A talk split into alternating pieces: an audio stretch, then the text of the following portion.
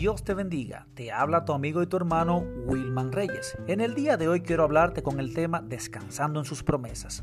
Está inspirado en el capítulo 6, versículo 26 del libro de Mateo, donde dice, Mirad las aves del cielo que no siembran ni ciegan, ni recogen en graneros, y vuestro Padre Celestial las alimenta.